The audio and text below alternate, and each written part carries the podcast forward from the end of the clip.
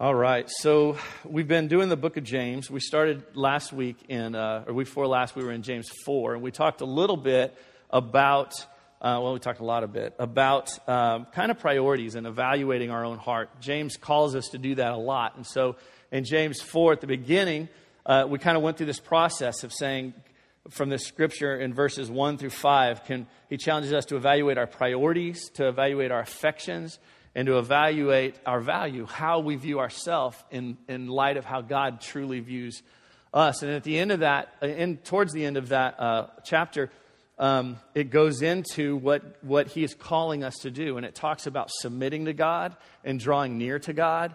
And uh, what, what I've realized is a lot of us, probably most of us, uh, we really don't know what that means. We have an idea of what that should entail, but do we really understand what it means to submit ourselves and to draw near to God? And so that's something I want to talk about today. It's kind of a summary of our conversation over the last, for quite a while, speaking about the church and the book of Acts and even Jesus' teaching and his life in John 4. It's kind of a culmination of that that I think we need to go into prior to moving on uh, to, our, to our next study. Um, and that's what we're going to do. Before we do that, um, some of you guys, I feel a little bit straighter right now, but some of you guys know that I have a really bad back. I've always had one. In fact, it was my, my uh, Caleb, our youngest, was staying the night at a friend's house night before last, and they were laughing about it uh, because Caleb had told, my eight year old had told uh, the, uh, his friend's parents that um, his back was hurting. And uh, he, uh, they said, Oh, I'm sorry that your back is hurting. He goes, Yeah, it's genetics. It usually kicks in. He's, he says it usually kicks in around when you're 30. And then from there, but it's really true. We've got bad backs in our family. And I'm kind of, I'm really, I'm dumb about it. You know, when you're really injured and you shouldn't do things, but you do because, I'm, you know, I'm tougher than this, whatever. You know, you try and do that. Well, um, I have three disc issues. One, I have a torn disc. The other, I have a herniated disc.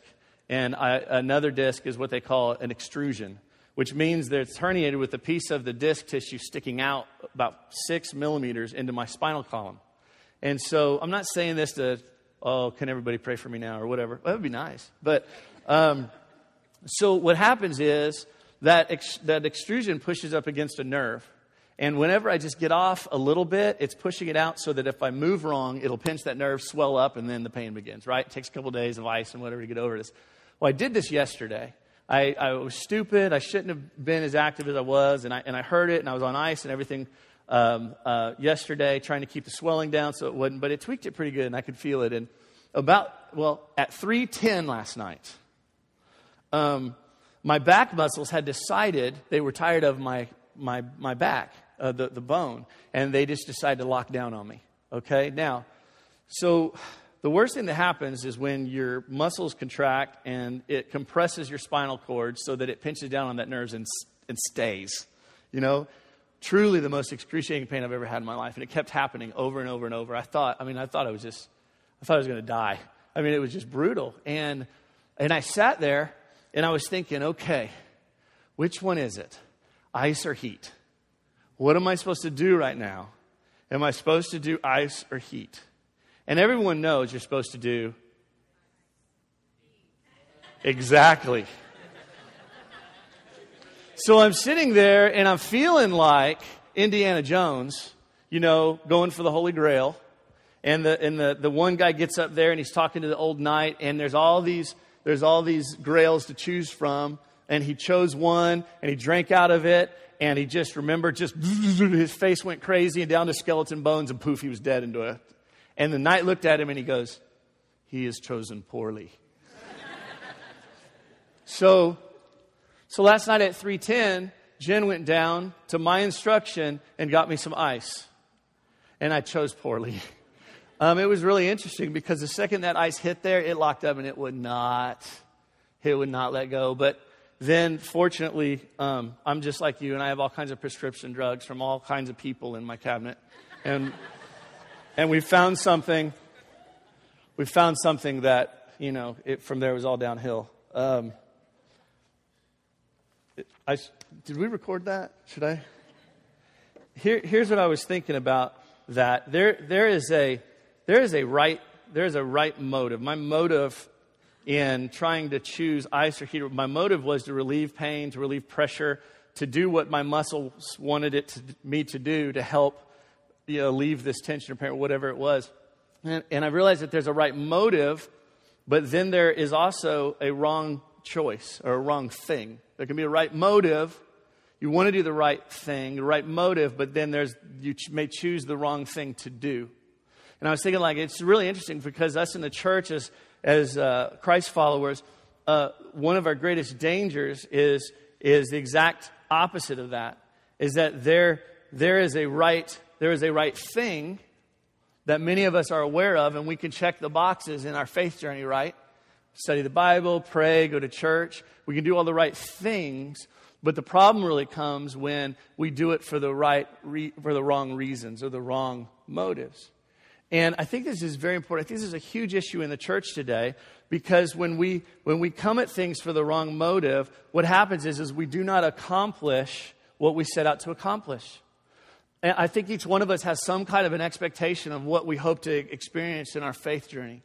Some of us uh, come in, uh, um, you know, maybe to please a, a, a spouse or a friend. Or maybe you're at that place in life where you just think, like, well, I've tried everything else. Maybe I'll just try this. Or, or maybe um, it's out of guilt. You grew up just guilty before God and you don't understand His grace or whatever. And there's just, there's different reasons that how, I think, I think many times as a youth, I remember going, trying to pursue church that what seemed to be the right thing or the wrong method just to please my parents.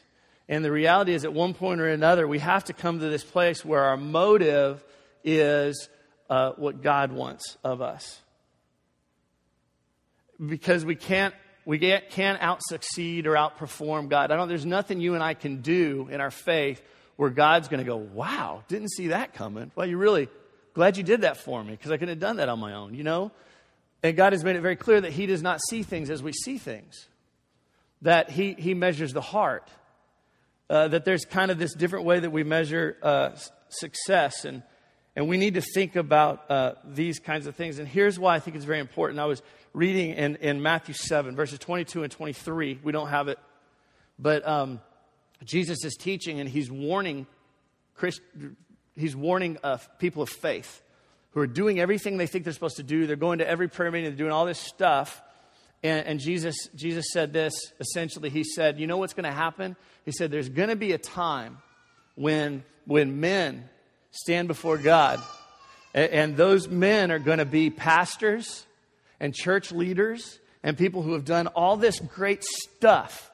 And he says they're going to stand before God and say, God, I prophesied in your name. I cast out demons in your name. The equivalent to that for us today is God, you know, I worked uh, on the greeter team. Uh, God, I went down and, you know, did whatever, all these things. He says, I did all this stuff for you, God, but God is going to reply to them. He says, Apart from me, for I do not know you. And that um, that should set us back a little bit and go, okay, wait a minute. Uh, scripture tells us over and over. Look in Matthew 25, where he's talking about those who served those in need and uh, those who were hungry, did you feed them? Those who were uh, uh, homeless, did you shelter them? Those who were in prison, did you visit them? All these things Jesus connects with uh, what's going to happen when we stand before God one day.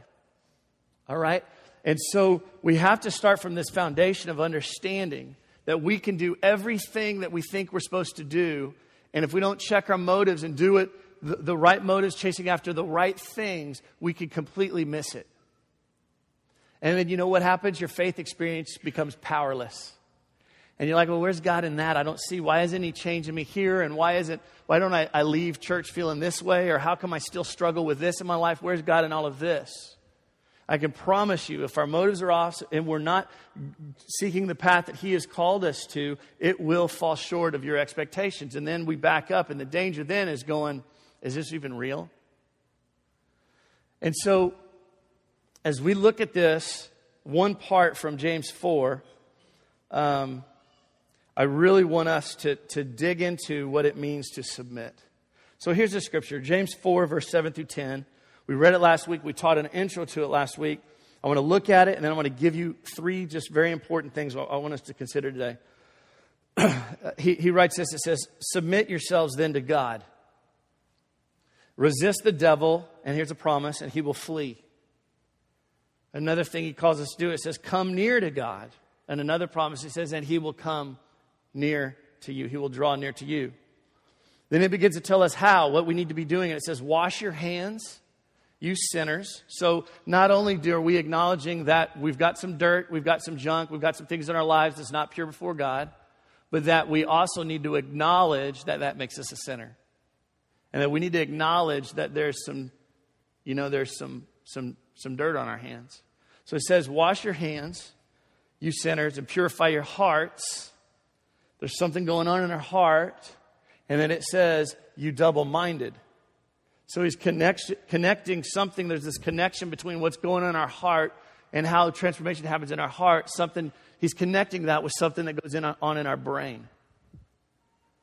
All right? So, and then he goes on and he says, grieve, mourn, and wail. Do you remember where we heard the, that, that word mourn? Do you remember that recently? When we studied the Sermon on the Mount, the Beatitudes, Jesus said, Blessed are those who mourn. Do you remember what he said we are mourning? Anyone? He's talking about mourning our sin. I also think when we are broken and we're in a place of mourning, that he is also our refuge. I think there's that could be encapsulated there. But he's walking us through the gospel in Matthew 5. And, and, he, and he says, first of all, Blessed are the poor in spirit, those who recognize our spiritual poverty without Christ, that we need Christ. And then he goes, Blessed are those who mourn, because he's saying that we have this understanding of what sin does in our lives, what it does um, in how we live, what it does in how we prioritize our money, and how we steward our family, and how we live in relationship. All of these things are impacted, okay? But we need to grieve, mourn, and wail, those things. And then it says, change your laughter to mourning and your joy to gloom. Now, the Bible says the joy of the Lord is my strength. So why do we need to do this? Because there's this process he's walking us through. If we claim to be followers of Christ, but our, our, our sin or the things that we mess up on, I'm not saying we have to be perfect, but if the things that we keep messing up on, if it never bothers us to the point where we're convicted or that we mourn that sin, there's something out of line. And it's an indicator of something bigger that maybe we're missing, or at least an indicator of where we really are on our spiritual journey, okay? And remember, he's calling us to evaluate our priorities, our affection, and our value. Change your laughter morning and your joy to gloom. Humble yourselves before the Lord. And then the final promise of this passage is, and he will lift you up. You know, there's a place when you get to that extreme poverty spiritually where you can't pull yourself up. You just got to embrace being at the bottom and allow God to pull you up. And I think that's sometimes why God allows us to hit the very bottom. Because then we're at the end of ourselves and we're like, God, I've tried everything, I can't do it. You know, there's something empowering about that. So this is what he's talking about. Um, when you hear the word submit, what do you think of? Anybody? What do you think of? Giving in, okay, good. Putting someone above yourself. What else? Surrender, good. I'm going to have some water because the drugs I took last night give me cotton mouth. What? I told you when we started this church, I was just going to be honest. So, okay, what else? Submit. When you hear submit, you know what I kind of think of? Um, I can't help but think of what it's a negative term. You know, especially in today, kind of postmodern skeptic thinking. I hear submit and I'm like, you make me submit, you know? Why to submit to you? Who do you think you are? Well, in this context, I'm God, not me, but He's God, so, you know, it's a little different. But I think of that sometimes negatively. I think, I, I think of submission as a wives submit to your husbands, you know? That kind of a deal comes to mind, but I, I need us to understand that when we're talking about submission here, what the, the, what the word really means is, is that we would, we would rearrange our priorities in the way we think. That we would rearrange to the point where we recognize who God is and how great He is, and we finally just rearrange the way we would do things and replace it with the way He would do things. All right? And then it's a commitment then to living in that arrangement. And so there's this mutual respect happening uh, uh, recognizing that God is offering something that we cannot do for ourselves, and we humbly receive that. And that then our response back in relationship is to follow Him and to live the life that He called us to. Jesus called it a command. Again, a negative connotation word, and yet His new command was to love. Um, so, submission it has a little bit of a different understanding than we might naturally go to, but it goes hand in hand, first of all, and I want to do this little progression. Submission goes hand in hand with commitment. Right? You can write, write that in your outline. Submission goes along uh, with commitment, and it's a new kind uh, of commitment. And I just gave the definition for the first three points that, I, that are just in the dictionary, and I really liked it because I think it explains what commitment, if we were to submit, it comes with, it goes hand in hand with, with committing. To commit means to give in trust or in charge. And we're saying, okay, God, this is yours. To entrust for safekeeping, to commend, to consign custody of. Because you're recognizing that God is going to take better care of our lives and our family and our work and our money and our resources and our giftings. He is going to be able to take care of that steward that better than we can. All right, so it goes hand in hand uh, uh, in, in this idea. And when I think about the old submission, I think that means just do it, don't think, right? Just act, don't think. This is a different thing. What, what we're being called to as Christians is think and then recognize how much sense it makes and then do it because of that. He's, in, he's challenging us to engage our minds and to say, let's reason together. Doesn't this make sense? Submission goes hand in hand with commitment. And then commitment to God requires a turning. It requires this turning that this scripture talks about. Come near to God and he will come near to you. But the turning is, is when we decide to wash our hands, recognizing who we are not, you sinners is what it says. And, and the word usually we see in scripture about this is the idea and the concept of repentance. You know, the word repent just means to turn, like 180 degrees. It, it's not only do I recognize this is not the way I should be living, but I'm going to turn away from it, like it says, resist the devil, and then I'm going to move towards the things of God, okay?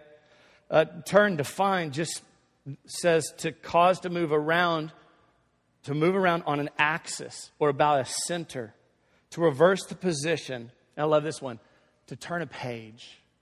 I love that because it's like, it, it really is. It's like a new chapter in our lives we could just turn the page and we can move forward. And that thing that we turn around, that axis, is the gospel. It's the hope of Christ. It's this new covenant that we have forgiveness for everything because of Christ, not because we earn it, but because there was enough grace and even more grace, as we read earlier in chapter 4. There's, there's more grace. It's amazing. So it's a commitment to, uh, to God requires turning, and then the progression moves on, and it says turning is the result of genuine conversion. It's really funny how these words, even conversion, doesn't that just sound trying to, are you trying to convert me? Well, yeah, I am, but I don't mean it like that. I think it's a good thing, you know? Uh, we, that we are, we are converted towards something. Well, well, what does that mean? The definition, I love it again. A change in character, form, or function. This is the best sentence. A change of attitude, emotion, or viewpoint from one of indifference disbelief, or even antagonism to one of acceptance and enthusiastic support. So it's talking about changing the way we feel about certain things. All right? Or what are the things we need to change how we feel about? What are the things that we need in our minds and our hearts to be converted towards? That's the question I think that this asks us that James is answering when he says submit to God and his ways and to draw near to him. And that's what we want to look at at this, at this last point. But before we do, we have that scripture from Romans 12. And I think it's kind of this segue of this understanding of what's happening where Paul is writing the Christians in Rome, the Christians in Rome, those who are saved. He is writing this letter to clear up his theology and his doctrine, to help them understand truly what he believes and what he's going to teach. And he just got done talking about how God has grafted us into the branch. He's grafted Gentiles in uh, uh, into this family. He's done this for us through the grace uh, of Christ. And, and then he says this, therefore, in light of that, he says, therefore, I urge you, in view of God's mercy, to offer your bodies a living sacrifice.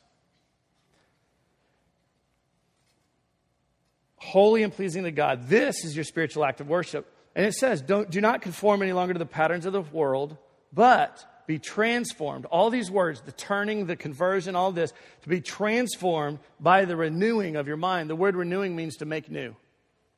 It, it's literally saying to change your mind about something. Isn't? Which is all the definitions that go along with commitment, turning, and conversion. To change your mind, and then it says, then, then, then you will be able to test and approve what God's will is. His good, pleasing, and perfect will. So here's a thought, kind of a segue point there, is that our faith journey is defined by how we respond to God's plan. He has this plan he asks us to submit to, and, and how we respond, it, it, it requires a response. We, we just can't sit there in neutral and be indifferent, nor be in complete opposition or just going through the motions but how we respond, how He calls us to respond, to submit. He calls us to draw near. And the question is, to what? I think there are three biblical conversions that we see throughout the Gospels. Throughout the Scripture, there's three really biblical uh, conversions of faith that we need to commit to, that God is calling us to. And I just, I really believe if we fall short of any of those, we're going to fall short of the fullness of what God wants to do in our lives and through us, okay? And so I'm going to give you these. You can write them in, and then we'll go back through. The first one is a conversion to Christ, where, where we change our mind about who Jesus really is and his word, his gospel, his truth. The second one is to his body. And when we talk about the body of Christ, we're speaking of the church. And we'll define what that means here in a minute. What is the church? And then the last one is a conversion to his mission, what he was about. So let's go back to the salvation, to Christ, the idea of being converted or having a conversion, understanding uh, of who Christ is. And this is important, but here's the problem. Here's the wrong motive part. For years, I believe we have had a mentality about talking about conversion to Christ that we, I think the church, the church leaders have done this in error. We have sold Christ like we would sell fire insurance and, and that we would just say, hey, your life's jacked up. You, you feel bad about yourself. You need something more. Hey, accept Jesus. Just, just ex- ask Jesus into your heart a certain way, and everything's going to be awesome. And you get to go to heaven. So we have fire insurance. And a lot of people, there's a lot of people out there who's like, hey, I'm not really sure I believe in this Jesus dude, but if all I got to do is pray, and then in case I'm wrong, and I get to heaven, I'm going to be good, it's pretty worth it. I mean, the return on that investment is pretty good. If all I got to do is say a prayer and I'm safe. Uh, the truth is, a lot of us live our lives as if that's how we receive Christ. That it's over there, that we receive Christ and that's it. And, and then we go through life, experience this, this uninspired and a life with no power, and, and you feel all alone. And, and, and you wonder why in the world. And I think it's that, that's something that happens when we leave it simply at the conversion to Christ. We, we have, uh, as you look at scripture, it shows out of 1 John 5 13, where John is writing, and it's very specific. He, he's talking about what it means to be a Christ follower, and then he goes on and he says, I write these things to you who believe in the name of the Son of God, so that you may know that you have eternal life. I believe with all my heart that God wants you to know and have the confidence that you have eternal life. Because I think if you don't have that confidence, you're going to live most of your life wondering if you're really saved. Um, and it's going to keep you from thinking about what's next in my spiritual journey. I think Satan can keep us very distracted on us selfishly. Okay, what about me? What about me? What about me? Is this real? Is this true? I'm going to spend my life trying to prove myself to God instead of moving on to what He's called us to do. And we're going to doubt, and we're going to doubt, and we're going to doubt. But Scripture tells us clearly that He wants us to know. He wants us to nail, nail that down, have that confidence. And we've talked about this a lot recently.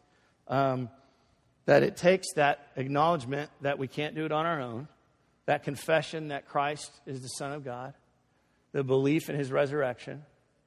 And Scripture says anyone who calls on the name of the Lord will be saved at that conversion point. Now, here's what I believe is really confusing about this for a lot of us. I'm going to spend most of our time here and we'll kind of rip through the last parts. I've heard so many evangelists and speakers growing up as a, as a teenager and youth conferences and camps and things like that, guys who would say, if you don't know the day, the time, the hour that you accepted Christ, then you're not saved and you need to do it now. I've heard them say that over and over and over, and I, I believed that. And I thought, man, which of the 300 times I asked Jesus to come into my heart did it really count? So I struggled with that for a very long time. And then recently, um, I've kind of challenged in my own mind um, and kind of pulled away from the cultural church wrappings that I grew up with and said, God, what, what, how do we really know? Scripture talks about fruit all over the place and a willingness to submit, and that there will be evidences in our life. So we say all these things so that we can really go, okay, let's start putting the evaluation grid on our own life and go, okay, um, how do we really know? But here's something I have found that I, I realize. I do believe there's a moment of salvation. There's a point in time where we really meant it or we received that. and we need to understand that salvation is this process where at one point God declares you holy. Even in all your junk, He declares you forgiven. He declares me forgiven for all of that. And we are uh, qualitatively considered righteous in God's eyes. That's good news, all right? But I think that there is also this process that happens uh, along the journey. That's why Paul says, I continue to work out my salvation with much fear and trembling. That there's this journey that happens that is a part of that. And somewhere along that journey, um, that, that conversion became a reality. And so some of you could go, oh, yeah, I was seven years old. I was at VBS, and I remember to this day, I remember what it was like. Uh, although, you know, maybe it took me 20 years to come back to it, I remember that day, and it was very real for me. Maybe that's a gift God has given you, that that was a day that you can remember that that's something that happened very, very real. But I know a ton of people who they go through and they live their life. Somehow they got re engaged in church or in faith, in relationship or whatever. And all of a sudden they look up one day and they go, I'm a new person. I've been made new in Christ. I'm renewed. I feel reconciled back to God. And I can't even go back and say when that happened. Now, I believe there's a point when that happened, but there's a different point sometimes when we realize that that happens. All right? And I think those people many times struggle more than anybody with, Am I really saved? But you're made new, so how can you argue with a work of the Spirit that only God can do? So I'm going to give you two, these two blanks under conversion to Christ is instant conversion and process conversion. Now, don't freak out, those of you who are theologically minded. I am not saying that there is this thing you have to work through in order for this process to happen where you, but what I'm saying is, is some of us hear it, see it, receive it, boom, it happens and whether or not we see fruit right then or down the road, there's also another study on that, how that happens, surrendering lordship and presenting our life to Christ. But there's also those who absorb that, they learn and they learn and they learn and they're going through this process and they receive it in their heart and their minds, maybe even words to God, uh, but they see the transformation and it's really a process. But at one point in there, they came to faith. Um, I just believe with all my heart that um, that that happens and that there's a lot of Christians out there who struggle with their faith because they can't just say this was a day and this is the moment. Let me tell you something. If we confess the name of Christ, we believe in Him, and we believe we can't do it on our own, and, and we surrender that, I believe with all my heart that God's forgiven you. All right? I hope I can offer that confidence to you uh, today. Um, to Christ, second to his body. I love the scripture, Matthew 16. Jesus said, On this rock I will build my church, and the gates of hell will not overcome it. I will give you the keys of the kingdom of heaven. Whatever you bind on earth will be bound in heaven, and whatever you loose on earth will be loosed in heaven. A couple of things he's telling us here from the scripture. The first is that the church is his. He says, My church. The church is his, and he builds it. We do not. Eh, If you are a Christ follower, you are a part of the church. If you are a Christian, you are a part of the church. Whether you go to church or not, whether you think the church is a good thing or not, I think about membership in church. Really, you become a member of the church when you become a Christian. Now, you may be, you know, that rowdy uncle at the family reunion that everybody is like, oh, there's Uncle so and so causing trouble again, you know. Or you might be the guy that organized it and everybody loves and is, but we are all a part of the body of Christ. And it's bigger than just ANC. It's way, it's, it's the church. Okay, so I, I want us to understand that you are a part of it, whether you want to be or not. And I understand there are times when you just don't want to be because sometimes, church, we mess things up because we get involved, you know? But you need to understand that you're a part of it. And so, as people look at the church, if we are Christians, if we are believers, we are included in the equation of how they look at and where we really see the church and, and where it is. And we need to understand that, first of all, that it's His and He builds it.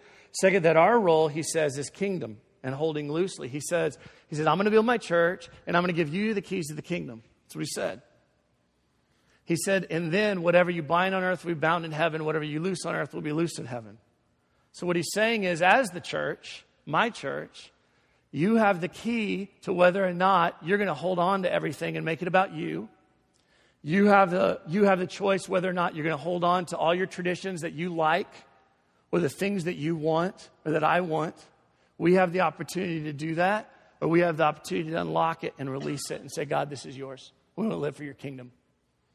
And the scripture tells us clearly that it has eternal impact. That whatever we loose on earth will be loosed in heaven, whatever we bind on earth will be bound in heaven. So, what we're reminded of here is that what we do now impacts the not yet. That's that last point there. so, Scripture has called us clearly, not just to faith to have fire insurance for heaven one day, but also Jesus is calling us to a conversion to change our mind the way we think about the body of Christ church. I love it when I hear someone talk and maybe they're new to ANC and they say, Man, I really like your church. I liked how you guys did this and this and this. And I love it when they go, You know, I really like our church. I like the way we do this. There's something that has changed. And when we look at that definition, even back to what it means to conversion, it's a change from indifference or even disbelief or even antagonism to one of acceptance and enthusiastic support. We are called to conversion to his body, to the church. Okay, it's a part of the journey in submitting to him and drawing near to him. Draw near to Christ, to his body, and then to his mission. We talk about it all the time. Second Corinthians 5, I love this. I love all the letters that Paul wrote because they're to, to, they're to young church plants. I mean, it's like it could be us, you know? And Paul is writing this letter to them, and he said, Therefore, if anyone is in Christ, saved and a part of the body, he is a new creation. You're turning the page. The old is gone and the new has come. And he says, All this is from God who reconciled us to himself through Christ. That at once we were with God, sin broke that up, and then because of Christ, he brought us back together. He reconciled us back. And then it says this, and he gave us the ministry of reconciliation. That word ministry means mission. All right? Um, and then he goes on, it says um, that God is reconciling the world to himself in Christ, not counting men's sins against him, and he has committed to place order. He has committed to us, to you and me. Now it calls it the message of reconciliation. That message is, is the word, and it's embodying an idea of the word, this message. So he's saying not only are we called to him, not only are we called to the church, but we are also called to the deed and the word of his mission.